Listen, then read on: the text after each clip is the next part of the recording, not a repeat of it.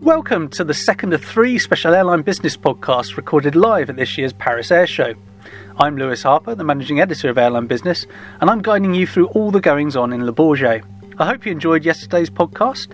As I hope it showed, our aim is to give you a sense of what it's like to work at the show. So some of this has a kind of behind the scenes feel.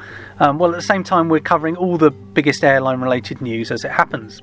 Just a warning that we're producing this on site, so you may find that the sound quality isn't always up to our usual standards.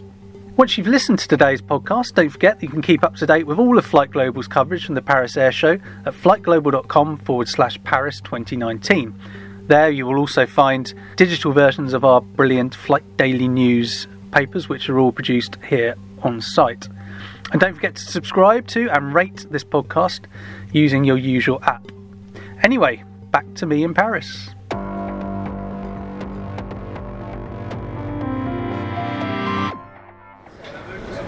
So it's just coming up to 9 a.m. on Tuesday, is that right? Tuesday, Tuesday already. morning in Paris.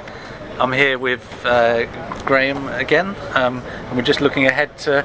Well, at the moment we can't see, you know, where how today's going to pan out. And that's not Yeah. just because my email won't open at the moment. um, each day begins uh, with yeah, typically at the show you have um, some set piece events in the diary, and there are one or two of those, and then you kind of wait for uh, Airbus and Boeing to, to spring their customer announcements. A lot of these these deals are sort of going right to the wire and are, are sort of being done. Um, at the show, we're sort of hearing that you know the various people, especially for the for the new A321 XLR Airbus announced yesterday. That we're hearing sort of various customers might be looking to sign, and they are literally uh, finalising those deals here. So you quite often uh, are waiting for whether there'll be a splurge at press conferences or not. Yeah. At the moment, there's no splurge. No, we don't. we, we are hoping there might be. we are hoping. Not obviously with Boeing, we're, we're not not many expectations around them, but um, Yeah, I think we're probably still expecting Boeing to, to be relatively quiet, and relatively uh, low key. Boeing have a um, wide body briefing this afternoon, and again, you're never quite sure uh, whether there'll be that, that much new to bring to that. Um, they've, they've been asked uh, quite a lot about uh, 777X and about NMA. Um, uh, whether they'll say much more today, I'm, I'm not sure either. Yeah, and um, one key event, uh, particularly with airline business in mind, is the the Skytrax Awards uh, are later this morning.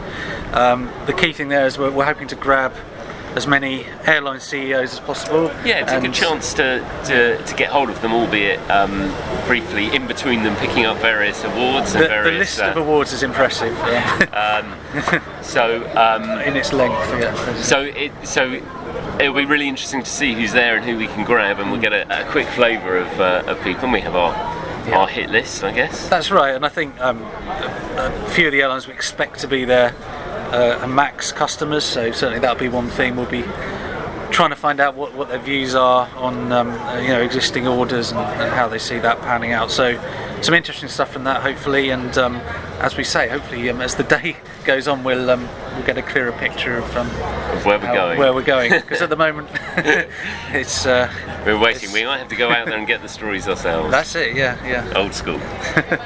Okay. So it's mid morning here. Um, it's Tuesday. I've just had a look around the Air Tahiti Boeing 7879, and hopefully we'll have a video of that on flightglobal.com by, by the time you're listening to this. I'm about to head over to the museum here at Le Bourget where the Skytrax Awards are being held. I was just looking through the list of awards they're handing out, and it's um, quite impressive. It, it feels like uh, I imagine most airlines in the world will be uh, lining up to receive something. But what I'm hoping to do is grab uh, any interesting airline CEOs we can and ask them about some of the, the pressing issues this week. Um, it's another another warm day in, in Paris. A bit more overcast than yesterday, but but certainly very pleasant pleasant weather to be to be wandering around looking at the static display. Anyway, uh, back with you later.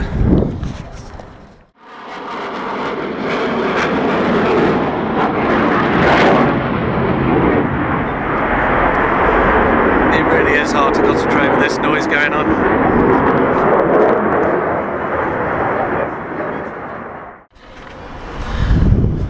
So it's just after lunchtime here at the show. There's a much quieter display going on at the moment. That's the A330 Neo just coming into land over the Flight Global Chalet.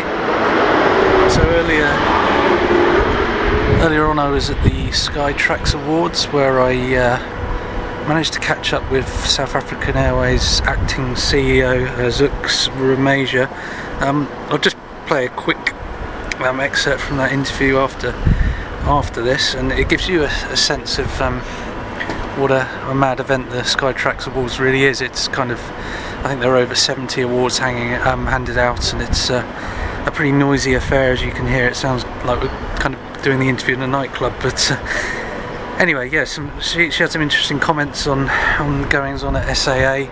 Um, it's a good time to catch her actually because the, the airline itself had put out a pretty strongly worded statement today um, defending her and um, against um, some accusations from, from unions that she perhaps wasn't the right person to be stepping into that, that role. But anyway, um, here's, here's an excerpt from that interview. And how has the departure of the CEO affected the, the business? Do, do, you think the turnaround plan can still is still on track? It, it, shouldn't. It shouldn't because um, the departure of the CEO, of course, it's a, it's a problem in terms of perception in the you know in the market that when the head goes, but you must remember the head doesn't work alone. He works with a team. Yes. You know, he works with a team very inclusive management style, so we're able really to pick up uh, where he left off. Okay. And I mean, the strategy is there, you know, for us yeah. to implement, and the board made it very clear that we need to, to implement. Okay. How confident are you in the turnaround plan? Do you, do you think it's on track? Absolutely, it, it is. It's been on track. Yeah. It will continue being on track. And the important thing is that we mustn't dissuade ourselves from many things and try to concentrate. You know. And as I say, even the unions are doing this responsibly. You know, they picket when they have to, but without trying to. Uh, you know, they want to send their message without wanting to to kill uh, the operation. So okay. I think I think people are I know it's, uh, in South Africa it's allowed to voice out you know yeah. so it's okay. So it's mid-afternoon here at Le Bourget. Graham's joined me again for just a quick update as to where we are. We weren't really sure where we were this morning. Where what was going to happen, and a few things have come in already. Yeah, a few things have. It's it's been as you might expect as you hear the and and that's everything. oh, sorry, there was more. Uh, so, um, what we were expecting was some more um, A321 XLR customers, and uh, Saudia have come through. Um, we've also seen Cebu Pacific order some of those aircraft, and just as the uh, we began talking with the planes above, um, I think uh, IAG carriers are about to make a commitment to that as well. Yeah, just on that, I, I specifically asked the CEO of Iberia earlier what he thought of the XLR. He was very coy, and that kind of makes sense why, because so he knew that order was on the way. But anyway, we've also we've also seen the first Boeing um, orders. Uh, Boeing obviously been very quiet for understandable reasons. Um, uh, they've a couple of uh, commitments for the 787 from uh, Korean, uh, Korean Air and uh, Air Lease, the aircraft lessor that made little commitments everywhere. Um, so that uh, and and maybe more to come from Boeing today, and obviously probably more from Airbus as well. Excellent. And you went to a couple of interesting press conferences, is that right? Yeah, I did, I did a couple of the regional um, carriers or airframers and Embraer and ATR, and they were the most opposite um, uh, experiences. Uh, ATR was in a cavern somewhere very right. dark and dingy in one of the conference rooms here. Embraer, uh, they held their press conference um, in a uh, essentially a hall of mirrors, and, uh, and I, apart from almost hitting my head several times in it, I was absolutely mesmerised by what I was looking at. I was trying to keep my eye right. on the numbers involved, which fortunately weren't very particularly big, making it slightly easier because I just couldn't fathom who was real, which way up I was, and yeah. there's a picture of that on my uh, on my Twitter feed, and you can follow that on the yeah. put that on the Flight Global one at some stage. sounds almost as crazy as recording a podcast while there's a fighter jet flying overhead. Anyway, we'll be back with you in a bit for some more. So it's uh, mid afternoon here in Paris. I'm joined by Ned Russell from our US team. Hi, Ned. Um, Hey Lewis, how you doing? yeah, good, thanks. How's the show been for you so far? It's been good. It's been good. Uh, helped uh, cover the A320 XLR launch yesterday. Been covering some of de Havilland's Dash 8 400 stuff, and uh, and checked out the Skytrax awards today. Good. And uh, do you speak to any the CEOs at the Skytrax? No, I wasn't able to speak to any CEOs, but I caught the, the CFO of LATAM and asked him about the XLR. Okay. Um, you know, Airbus is touting the XLR's ability to fly longer ranges, and it could be very useful for LATAM, which wants to expand to the US. But uh, their CFO Ramiro Alfonsín said that they're not interested in the aircraft right now, so looks like we won't be seeing it flying any of those deep South America routes for the time being. Okay. And Delta did place an order today. Is that right for the heavier? Delta bought A220? five of the higher weight A220 100s, and so that adds about 450 nautical miles to the aircraft for them. The question is what they want to do with it, because the aircraft could already fly transcon in the US. So, you know, are they looking at deep South America? Are they looking at transatlantic maybe? Time will tell. And Yeah. um, in terms of the big US carriers, are we expecting anything else from them? I mean, there's rumors American might jump for the XLR, but you know, my understanding is no one's here from American. But the airship still doesn't have the day to run, and it could, you know, plenty could still happen. yeah. That's great. Thanks for your time, Ned. No, thanks, Lewis. Cheers.